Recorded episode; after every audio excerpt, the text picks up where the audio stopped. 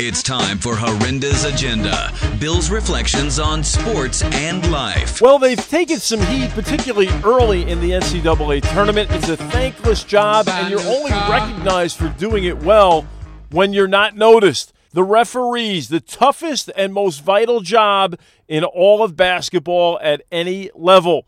Full disclosure, yes, I've been teed up at the high school and collegiate level as a player. I've come to recognize and appreciate how hard they work and how tough the job is. And one of the pregame rituals that I most enjoy before broadcasting games is exchanging pleasantries with the men and women in striped jerseys. And I looked up and it all hit me when I saw Sacramento's Tony Padilla working the North Carolina Kentucky game the other night. Thank you, all officials, for making the game possible.